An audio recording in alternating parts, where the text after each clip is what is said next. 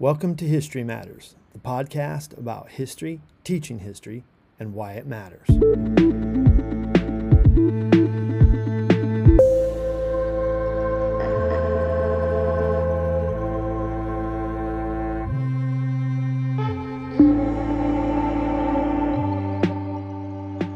Welcome to Season 2 of History Matters with Steve Blankenship and Shannon Bontrager.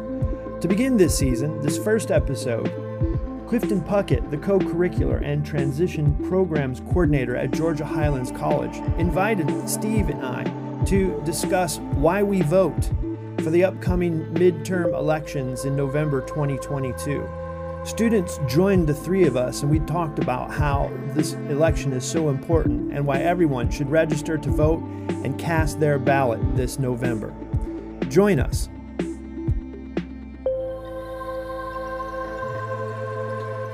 start with the first question, and that is obviously presidential elections get a lot of the attention, but over the last decade or so, we've seen focus shift to these midterm elections. Are midterm elections just as, more, or not as important as our presidential ones?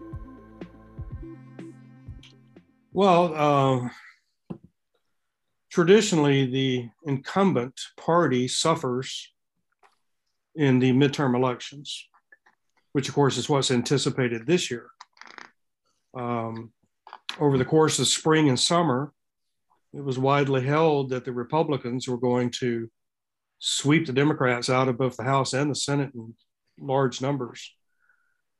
And this, this obviously is important because it impacts the ability of the president to get any programs passed, any legislation even considered. I've noticed, though, in the past, I don't know, few weeks, that the polls are projecting something else. That is, the Democrats may actually do better in this midterm than anticipated. And one poll that I saw, or one analyst commented that this was due in part to the recent Supreme Court ruling on Roe v. Wade. And this was a highly motivating factor for American women uh, to go to the polls. So midterms are obviously very important because they impact the capacity of the executive branch to, to actually get anything done. Shannon, what do you think? Well, I think midterms are extremely important. Um, it's uh, okay, the uh, president isn't on the ticket, uh, granted, uh, but you're still electing senators uh, and you're still electing congressmen. Congress men and women get elected every two years. So uh, the House can change balance uh, every every two years. So you know the decision that people made two years ago to elect a a representative to the House of Representatives, they're either going to uh, make that same decision or choose differently in two years. And I think this is an important point about democracy in America, we actually don't have a very responsive system. Um, right. A president is elected every four years. A senator is elected every six years. Right. So for five years, a senator doesn't have to listen to us at all until that election year. The House is different. The House is supposed to be the most democratic version of government that we have. They're elected every two years. And so I think the midterms are very important to um, uh, gauging uh, kind of what people are thinking. And uh, and they can they can change. They can critique a president or they can reinforce a president. This this fact, by the way, Steve. Well, I question whether it's a fact. I know the media says this all the time, but I don't really. I'm not convinced that the incumbent party traditionally loses. Uh, that's completely untrue if we're talking about the 1920s and the 1930s and the 1940s for that matter. Like right. historically, okay, maybe the how the party in power in the 1920s, the Republicans held power in all the, the House, the Senate, and the White House from 1920 all the way to 1932. And right. the only lost uh, started losing influence in in the 1930 election, you know, after the Depression hit. Sure. And it's the same for the Democrats in the 30s and the 40s. Like they hold majorities in both uh, year in, year out, maybe those majorities fluctuate a little bit, but I feel like this fact needs to be uh, qualified. Mm-hmm. That it's, it's a recent phenomenon. Uh, one thing that bothers me when people bring this fact, this more recent trend out, is it kind of suggests that it's inevitable that the midterm is going to swing to the opposition. Right. And historically, I just don't think that's true. And I think people have an opportunity to, uh, particularly in the midterms, to influence policies um, and the direction of the country in ways that they don't necessarily do in the general election. Here's a, a chance to correct or to uh, expand ideas that people want. So I think it's very important. And I, I think it's sad that, you know, gen, generally speaking, there's fewer people who show up to vote in the midterms. It's, I think that's a mistake. Yeah, I think that's, that's point well taken, especially this year, because uh, like I mentioned earlier, there is a suspicion that the Roe v. Wade decision is going to uh, galvanize uh, a lot of people to vote that might otherwise have stayed home. So this could, and I don't know if you've noticed this or not, but there are a number of Republican candidates who have um, tried to water down their uh, abortion messages over the past six weeks because the polls indicate that the Supreme Court decision is not popular and that conservatives may pay a political price for this uh, in November. Many websites have been scrubbed uh, the past couple of yeah past couple of weeks, I think. Yeah. Um, yeah. Uh, it's interesting. I think this is an interesting year to be looking at midterms because, as you say, uh, the media, I feel, has created this inevitable oh, the Republicans are going to, the opposition is going to win. And we're mm-hmm. seeing that possibly uh, shift in real time. So it's important. I, I, think also this phenomenon is, um, like you said, it's more recent. And I think in part it's built upon the way we do television nowadays. Uh, everything is loud, everything is in opposition. Uh, a lot of yelling, a lot of talking heads, a lot of flashing lights and bells and whistles. Uh, we treat politics now the way uh, ESPN covers sports, with a lot of goofballs and talking heads going back and forth. So I think a lot of this is generated for clicks and for viewers, uh, for websites and for TV networks, and uh, to try to generate uh, interest where otherwise uh, there might not be quite as much interest. Mm. So we've created a kind of live. I don't know. I, I, when I was a kid, there was a show called Live Atlanta Wrestling, and it was a lot of people throwing chairs and throwing each other out of the ring and calling an ambulance and police showing up. It was all fake, but it was great television. And I get the sense sometimes that our our politics is being influenced by this compulsion to make a spectacle. Well, I think you see that in the debates. You know, when I was on the debate team in high school, and it was it was actual debates. You know, you talked about issues and everything. The debates we have now, especially the Trump Hillary debates, I mean, that was ratings and only for ratings. I mean, there was no there was no ideological discourse whatsoever. Yeah, it was a farce, wasn't it? Yeah. Well, it's interesting. Yeah, I would agree. It was really about showmanship, which of course is what um, the former president Trump.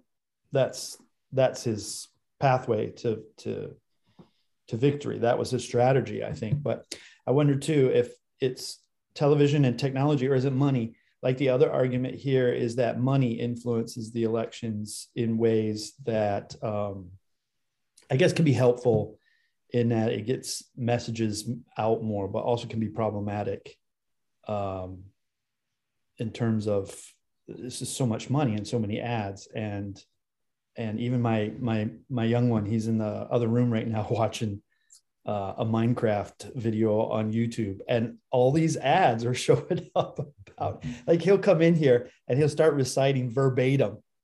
Dad, did you know that Governor Kemp did this. Dad, did you know that Senator Warnock? He doesn't even know who Senator Warnock or Governor Kemp is, but he can recite these ads. And Yes. I, I have to laugh because I'm wondering, like, like you guys have so much money, you're actually wasting it on a six year old who can't Yes. vote.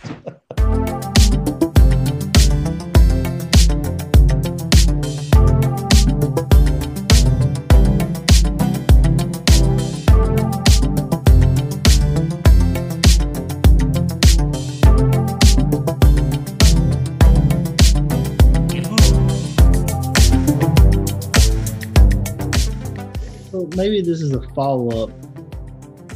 Maybe maybe this midterm may not be a great example because it seems like it's shifting toward now abortion might be on the ballot. But in general, is the president figuratively on the ballot during the midterm? And then maybe even for this, so let's just look at this midterm. Is Biden on the ballot or let's just address the elephant in the room, no pun intended, is Trump on the ballot? Figuratively. That's a good question.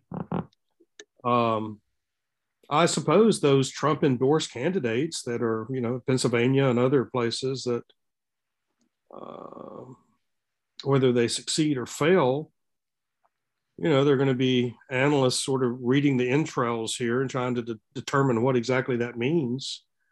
Um, I don't know. That's that's that's interesting. I know that that is one of the things that I'm especially interested in watching for is exactly how do the Trump endorsed candidates do in this midterm um, to see if that virus is continuing to spread or if it's starting to recede a bit. Uh, so for me, that's probably the most uh, interesting part of this midterm election. It's interesting. Uh, in some ways, I would say yes. That, and I think this is what the Biden administration, I mean, probably would prefer the uh, to, for abortion, and I would argue also gun safety legislation is is a big uh, influential issue, particularly with suburban um, families uh, who send their kids to school. Sure. Uh, I think that's also on the ballot. But and I think that if you were President Biden, you would probably prefer those issues to be dominating uh, the discussion. And I think if you were um, for President Trump or on the Republican side, you would want to try to make the election about uh, Joe Biden. Just from a strategic observational point of view, I think it's going to be hard to make it about Joe Biden now. This may not have been the case three months ago, but now there's been from the Biden administration quite a few successes legislatively and in other ways. You know, about a year ago from now, uh, a, about a year ago, this uh, the the pullout from Afghanistan was just devastating to the Biden administration. Right. I really didn't think it was going to be as devastating as it was, but I think uh, Biden got a lot of blame for that, and his numbers really started to go down Yep. in the wake of that. But now they seem to be coming back a bit more, and with these other issues, uh, it seems like uh, I think I think there is a sort of a moment here where uh, Americans are going to determine kind of what direction do they want to go.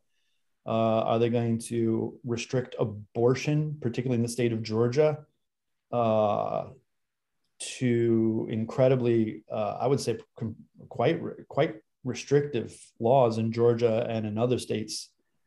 Um, are um, are gun laws? Are they are are are is Georgia going to continue to allow anybody to carry a concealed weapon without a permit or having to go through a process, which is now uh, the case in the state of Georgia. Uh, in this way, I think the election is less about uh, President Biden or former President Trump and more about kind of local and state issues. I think so. I think that's sometimes what gets lost if we choose is this about this or that. What we oftentimes forget is that elections, I think, are oftentimes very, very local. Mhm. That there is this sort of issues, these issues of the federal government overhead. And I'm not saying they're not influential, I think they are, but I also think people are motivated by issues that are affecting them or that they worry about uh, on a local level. What can the federal government do or the state government do uh, on the local level? Which, let's face it, COVID is still um, impacting that unemployment still impacting that inflation still impacting that. So i think in a lot of ways these are very local issues that people are also very motivated by. Yeah that's that's a good point. Uh, uh, what was what was the tip o'neill's uh, famous saying all politics local um, just within my family i have a extraordinary number of uh, sister-in-laws. Uh, my wife's family is uh, uh, there must be nine sisters, I think. And I did an informal poll among these sister in laws, and they're all quite conservative. Uh, they tend to vote Republican, and they're quite conservative. And they were all appalled by the Supreme Court decision regarding abortion. And it has impacted their uh, their approach to this election. They they're having second thoughts. And uh, this may be important because a lot of our politics is now entrenched. There are people on the left that would, um, under no circumstances, vote for a Republican. And there are people on the right that regard the Democratic Party as little better than uh, the Bolsheviks.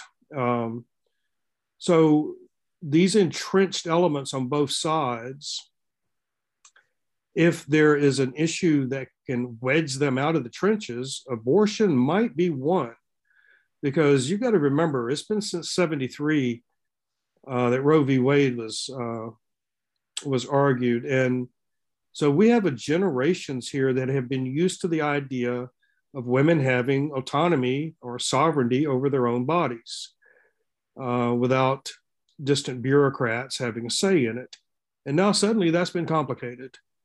And this may be uh, both a local and national issue, an issue that the president can use to try to uh, gain support for the Democratic Party nationally, and an issue that can be used locally uh, regarding accessibility uh, to abortion. So um, it's going to be extremely interesting to see uh, the outcome of this midterm based on that alone. Well, it's interesting you say that because I think in that regard, this goes to locality. I think abortion is about as local of a politics as you can get. Yes, it is the federal government has something to say about it, but it affects individuals in profound ways. Yes. That um, it's intimate and individual and powerful. And as you say, you have an unelected group of people um, arguing, uh, and I uh, and and I probably should do full disclosure here. Uh, the American Historical Association, of which I'm on the governing council, we sent a letter to the Supreme Court on the Dobbs case. Right. Out, uh, we were uh, not necessarily supporting one side or the other, but there was a historical amicus brief tied to that and we supported that historical amicus brief to suggest that there has actually been a history uh, involved here that should be considered. And shockingly, the Supreme Court, uh, well, at least in the majority opinion, uh, argued the most ahistorical argument. They completely discounted all the history behind the issue. Yes. And, and so you have a group of unelected people, and some of them are controversially appointed to these positions who are now making decisions that affect people's everyday life. And I think that's the idea that I'm suggesting here that that particularly this midterm election is very, abortion is a very local issue. Well, you know, the conservatives are going to want to talk about inflation, inflation, inflation in order to hurt the Democrats. And the Democrats are going to talk Roe v. Wade and abortion to hurt the conservatives. So, in a sense, you've got a national issue and a, a local issues com- competing here.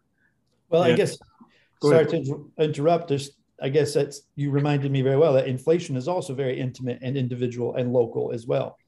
Um, this is why everybody talks about the gas the gas pump because everybody on an individual local way to get to work, you've got to put gas, you know, in the tank, and you've got to go to the grocery store to buy food, literally to put food on the table, and so that's also an animating politics as local issue too.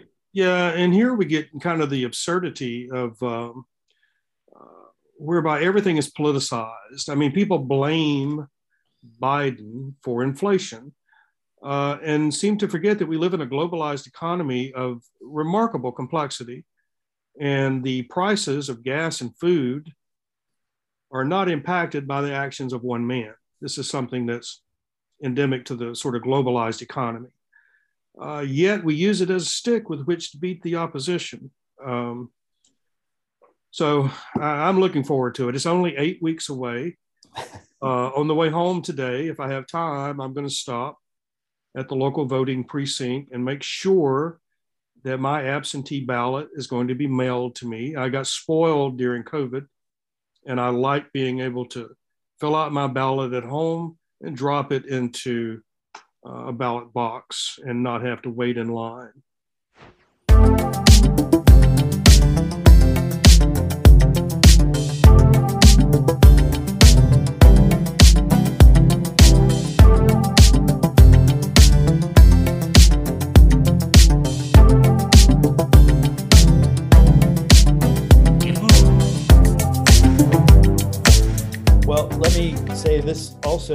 What's at stake, why Clifton, this is such an important election as well. So there's these local issues that we've been arguing about, and these national and federal issues.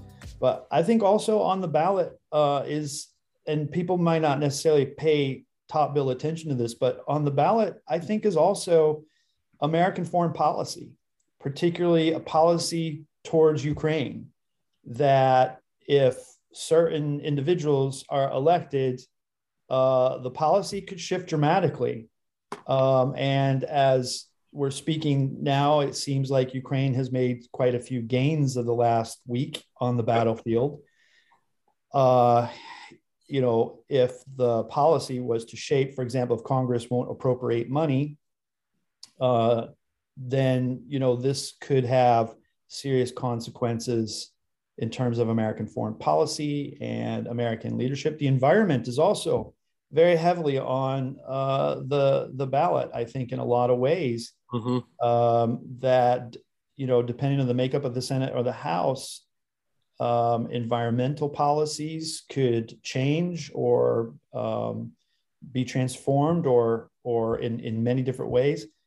So I was making a case a few minutes ago that politics is local, but you know, there's there's there are these other issues to contend with. If you support Ukraine, then you may be interested in voting one way over the other. That may be something that your vote actually counts for. Yes, um, absolutely. Well, you'll remember a couple of years ago, uh, Trump's first impeachment was triggered because of uh, this uh, Ukrainian business, this notion that we might supply arms and money to Ukraine in exchange for dirt on Biden. Um, you remember the infamous phone call with Zelensky. So, um, yeah, I, I don't know if there's if there is a consensus regarding national security and the Ukrainian issue. Uh, it hasn't been talked about in the midterms, but it'll certainly come up in 24. Well, so far, I think there has been. Congress has um, appropriated money every time that yep. the um, president has asked for yep. it. There was some talk that there was some growing pushback from that. And I, I could imagine considering what you just brought up, the history of the first impeachment and some of the politics that go into Ukraine, that there, there may be uh, some resistance to further appropriating money to Ukraine, particularly because uh, in America, there's some interesting conservative evangelical um, support of Vladimir Putin. Uh, they see him as um, a Christian warrior uh, that they feel is an important political actor. Um, there um, are a lot of um, even, I guess, uh, your your standard Republicans who um, are not willing to criticize Russia as much as perhaps they would have in the 1950s. Right. Uh, so I I totally if certain if the if certain if the Congress goes in one way or another, it's not a foregone conclusion that the U.S. will continue to support.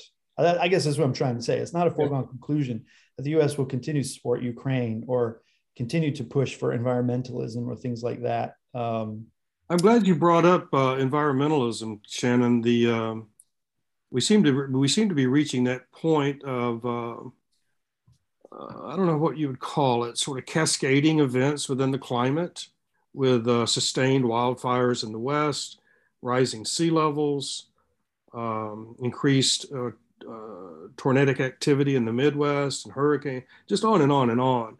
And my point is that there seems to be suddenly an increasing awareness on the part of the average American that we are at a tipping point and that political action is required.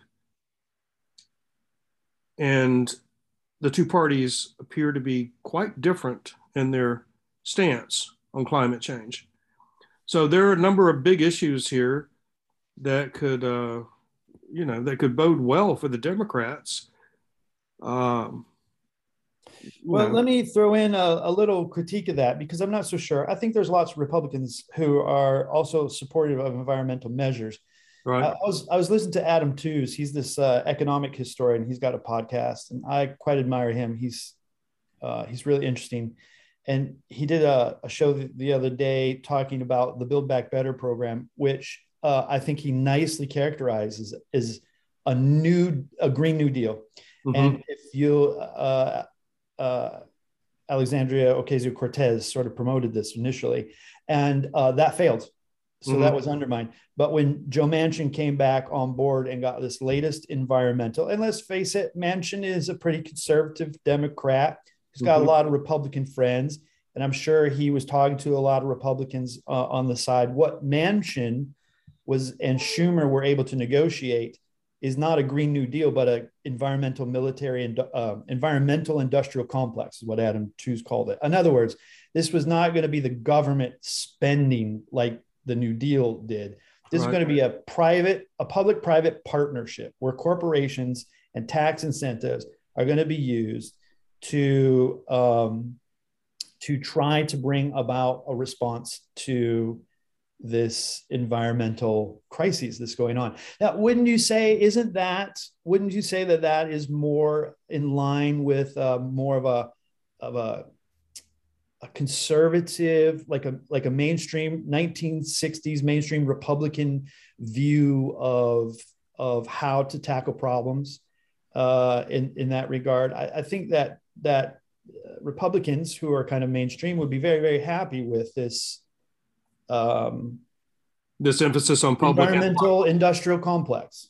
Yeah, yeah, because their emphasis here on uh, private industry's contribution to it, as opposed to being mandated by the federal government. Yeah, I, I think so. I, and you, if you notice, uh, increasingly, uh, large corporations in their commercials um, are taking note of climate issues and how they're contributing uh, to try to alleviate some of these problems.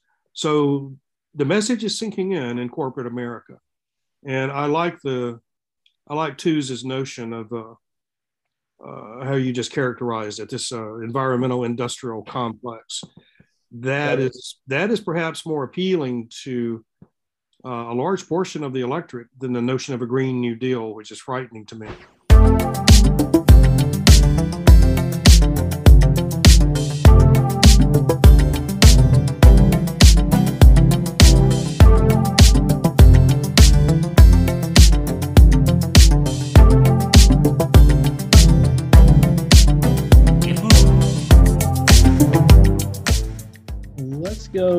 Next question we have I think I've heard, I've heard, I'm sure you've heard some say in a mostly red state like Georgia, what does my one vote matter? Is there truth to that or no? And especially, I guess now, you know, you can't really say Georgia is a mostly red state. You had two Democratic senators, but you know, if you look at our representatives, we're still pretty heavy on the red. So, is is there truth to it? Well, my motto is to vote early and vote often. So, know, I I I, I love to vote. I um, I take it very seriously. Now, I've been voting a long time, and quite often I'll vote for a a dissenting candidate, a third party candidate, uh, uh, simply to express my displeasure with the mainstream candidates. I don't regard that as wasted vote. I regard that as my uh, my voice. Um, so I uh, I take voting very seriously, and in a state like Georgia, where, as we saw in the last election, um, it was quite uh, quite close. What was it, eleven thousand six hundred and something votes? I remember Trump asking for an exact number of votes in order to try to swing the state of Georgia. I think it was eleven six something. Uh, my vote counted. I have neighbors, um, parents, and a child. We're, we're close friends but they're quite conservative. And we actually made a deal um, recently whereby I would give them one conservative vote for Governor Kemp. In exchange, they would give me three votes for Senator Warnock against against Herschel Walker. So I, uh, I, I take it I take it quite seriously, and uh, to think that your vote is wasted is uh, to me is kind of absurd. This is your opportunity to, uh, if for nothing else, for your own conscience, to express uh, your political will. I hope you trust them. Hope hope you trust them to go to, to honor the deal. Such gentlemanly. Yeah, such they uh, gentlemanly, uh, they were a little suspicious of me too, Shannon. So you know, but I gave them my word that I would do it. So. Hey, can you guys hear me? Yeah. Hello. Hey, uh, how do you guys feel about the idea of uh, ranked choice voting? Because um, Alaska had that election and Palin lost, and she she dismissed the election results as fraud because of ranked choice voting.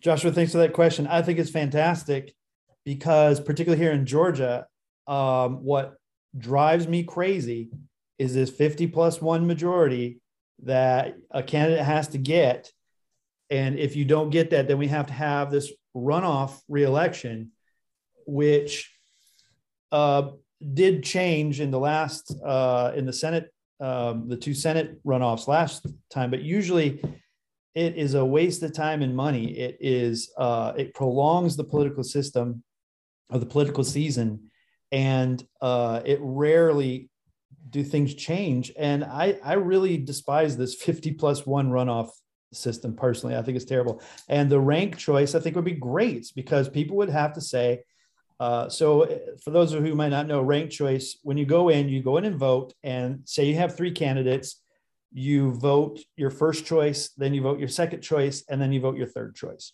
Right.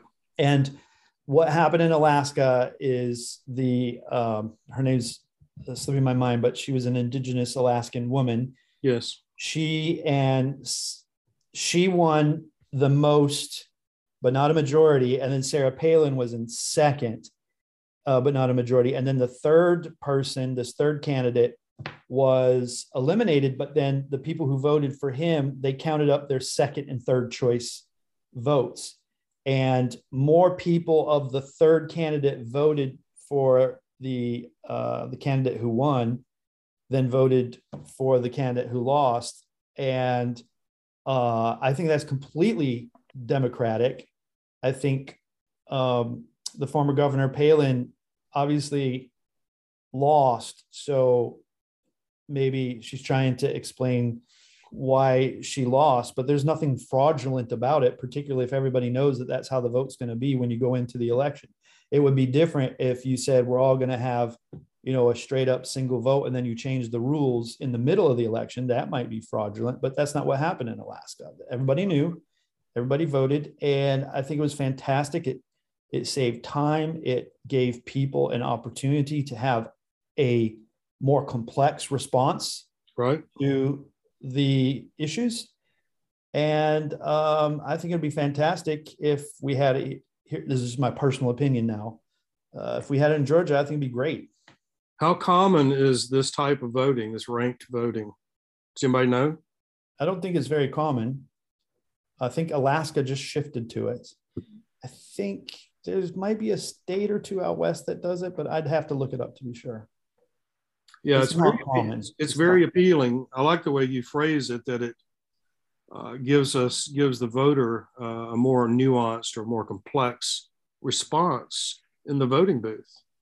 Well, not only that, it saves taxpayer dollars because here, at almost every election in Georgia, if there's a third party, you're guaranteed to have a runoff election practically. Right. So that means that now we're going to have to pay poll workers. We're going to have to pay the taxpayer is got to foot the bill for this additional election that um, usually isn't all that helpful. You could resolve this with a with a tiered voting system. Yeah, I like it. I would be in favor of it. Does that answer your question, Joshua? Uh, yeah, it does. And I got. you- Uh, What What are your thoughts? Do you like it or no? uh, I think it's a more uh, democratic uh, way of voting. Um, I don't see any. I, I was asking because I was wondering how Amer- average Americans feel like it after um, Sarah Palin's comment on it. But yeah. Yeah, well, if I mean, I don't know what is necessarily motivating her. I can I can guess, but I, I would imagine that she would tell a different story if she had won. You know, I mean, we have to be careful of what these politicians say. Just because they say it doesn't mean it's the the the law. But um, you know, September's Uh, hard to take a loss. Shannon, Shannon, this is the other elephant in the room. Uh, when Sarah Palin loses an election, uh, it's an automatic response that there's fraud and there's some sort of uh, irregularity with the voting. Uh, that's another uh, factor or another consequence of this midterm that's coming up. Are the Republicans going to accept defeat? Or is any conservative defeat automatically indicative of fraud? Well, you know, if we're going to have a democratic system, then you have to lose. Someone's got to win. Someone's got to lose, and the person who loses, in my opinion, should show uh, leadership to to you know say, "Hey, I fought hard. I lost. I'm going to work to make this country or this state as successful as possible." But you know, with with no evidence, and that's part of the problem. The, the calls for fraud there's there's no evidence that any of it happened so okay if you believe there's fraud let's go to the courts let's get it sort of sorted out no problem i got no problem with that but then once there's determined to be no fraud let's move on um, i'm looking at the comments and marshall newkirk he, he's he want he added a, a comment here that kind of i think fits in nicely here you know just a comment he says i think he did a little bit of research or maybe he knew, knew this but the comment says ranked choice was voted on and implemented in 2020 in Alaska. So it's been there for a couple of years, Right. uh, which which is a red state. But when they voted on it in MA, they voted against the rank voting. But in Alaska, they voted for it. Right. I think that's what the comment is saying. And then, but Palin is now saying it's fraudulent, but it can't be fraudulent because everybody agreed to it in 2020 Right. you might not like it. That's different from being fraudulent.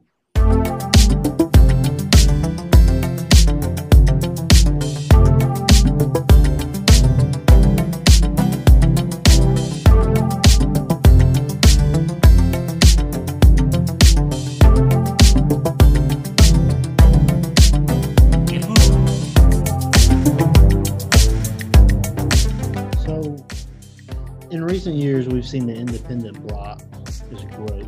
It's a lot larger, especially for libertarian like myself, which is a good thing. But do you think it's from poor candidates? Do you think it's frustration of the two-party system? Maybe it's something else. And along those lines, do you see in the future the U.S. having a stronger representation in Congress of a third party? Could be Green Party, could be Libertarians, anyone. No, I'll, I'll just say that, uh, you know, kind of following up on what I said earlier about uh, extremists on both sides sort of entrenched in their beliefs and inability to move from them. Uh, you can see in the Republican Party, for instance, there are a lot of people who would describe themselves as Reagan Republicans who want nothing to do with sort of the MAGA Republicans today. So it's conceivable to me that the Republican Party could splinter. I suppose uh, I suppose you could make an argument that perhaps the Democratic Party, with its uh, progressive wing, and then its more traditional middle of the road wing, uh, could fragment. I don't I don't expect either of these things to happen, but certainly the uh, the potential is there. I think especially among the Republicans, because like I said, my family is largely conservative, and um, and voted conservatively for Bush and for Reagan over the years, and regard uh, Trump as an aberration, and uh, and and don't feel like they're a part of that Republican Party anymore. So I don't know. It's uh, that's a complicated that's a complicated issue because it it gets to identity politics as well, and when you get into that, you get into a lot of uh, real quicksand. What do you think, Shannon? Well, I, I said no because I just don't think that the structure of the Constitution allows for three parties.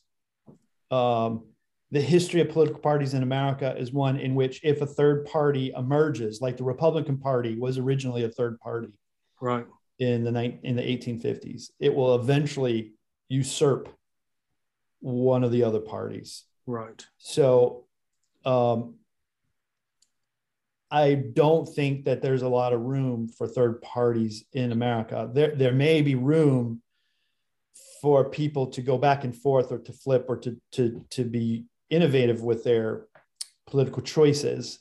And there's always probably going to be a sort of third party that in a particular time gets some traction, like Ross Perot did um, when. Uh, back in '92. Yeah, when Clinton uh, defeated Bush um, and Ralph Nader did it, you know, during the George W. Bush um, election, but they never have a chance of winning. And I don't even think they really have a shot at um, at winning uh, a house, a seat in the House or the Senate, generally speaking. Now, there is a couple of caveats with this. If we go back to Reconstruction times, uh, in the South in particular, there's a couple of political movements. The Populist Party uh, with Tom Watson. Now, Tom Watson sure. eventually became a really, uh, let's say, intense racist. Yeah. Uh, but before that, he was running, you know, on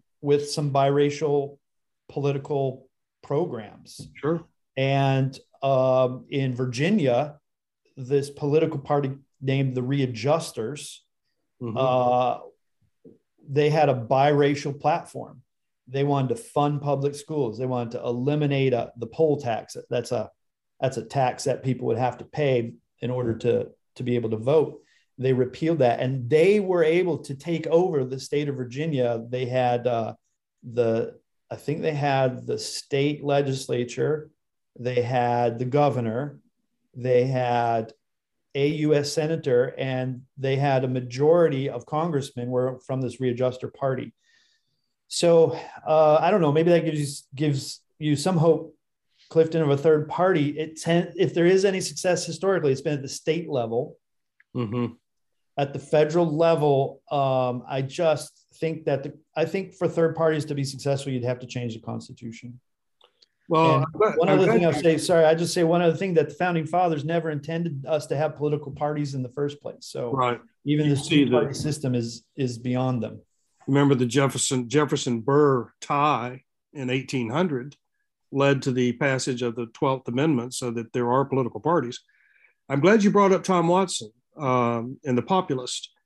Uh, Watson initially sought a biracial alliance, blacks and whites and then rejected it when it did not meet with electoral success.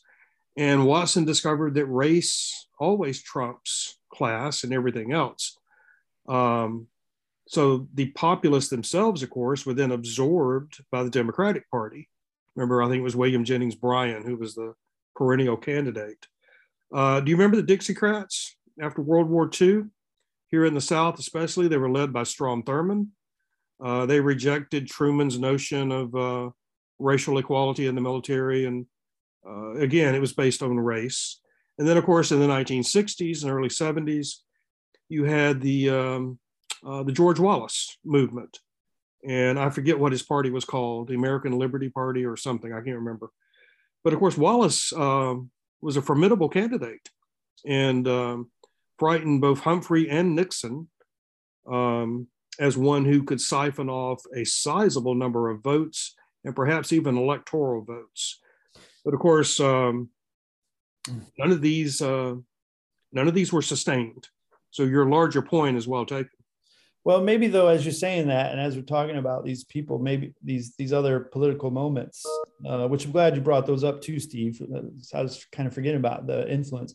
Clifton, maybe this is actually what third parties do. Third parties do sway elections, or they can. They have the capability to sway an election.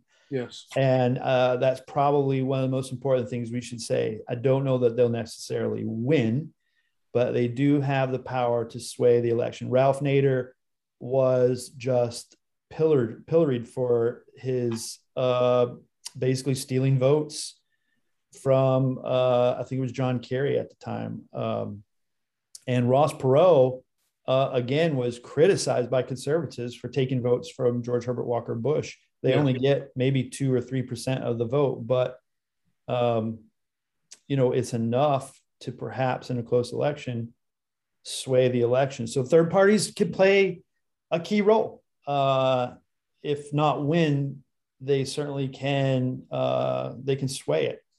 Shannon, what was the election where the Socialist Party did so well? Was it 1912? Debs. 1912. Uh, he uh, 19 um, in 19 was it 12 or 16? 16. So he did well in 1912. I think in 1916, I'd have to go back and look for sure, but I think it's 1916. He got 10 percent of the vote, the best ever third party accomplishment in American history. 10% of the vote, which at that time amounted to 1 million votes he got. Right. And that was unapolog- un- unapologetically a socialist party. Oh, yeah. Socialism um, at that time was very popular, um, particularly during war, uh, yeah. because a lot of socialists were upset with Woodrow Wilson administration with the Alien Sedition Act and the Espionage Act, which basically right. attacked labor unions and immigrants and um, other uh, people who, who, did the work of the, the war effort in a lot of ways. And you remember that Eugene Debs himself was imprisoned. Yeah, in Atlanta. He did time in Atlanta. He actually ran for president I think from the Atlanta prison uh, in 1920. And of course, he was very ill there at that time. He eventually got released from prison because he was too ill. And then afterwards, he died shortly after. But yeah, um, there's been third parties from the more conservative side, from the more liberal side, from the socialist side. Um, they can sway elections. Sure.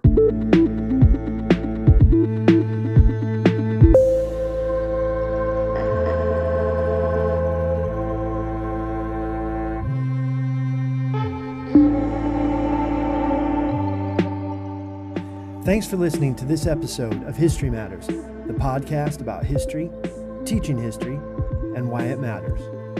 Join us for part two of Why We Vote, where Steve Clifton and I make predictions on the Georgia election and the federal midterm election. I hope to see you next time.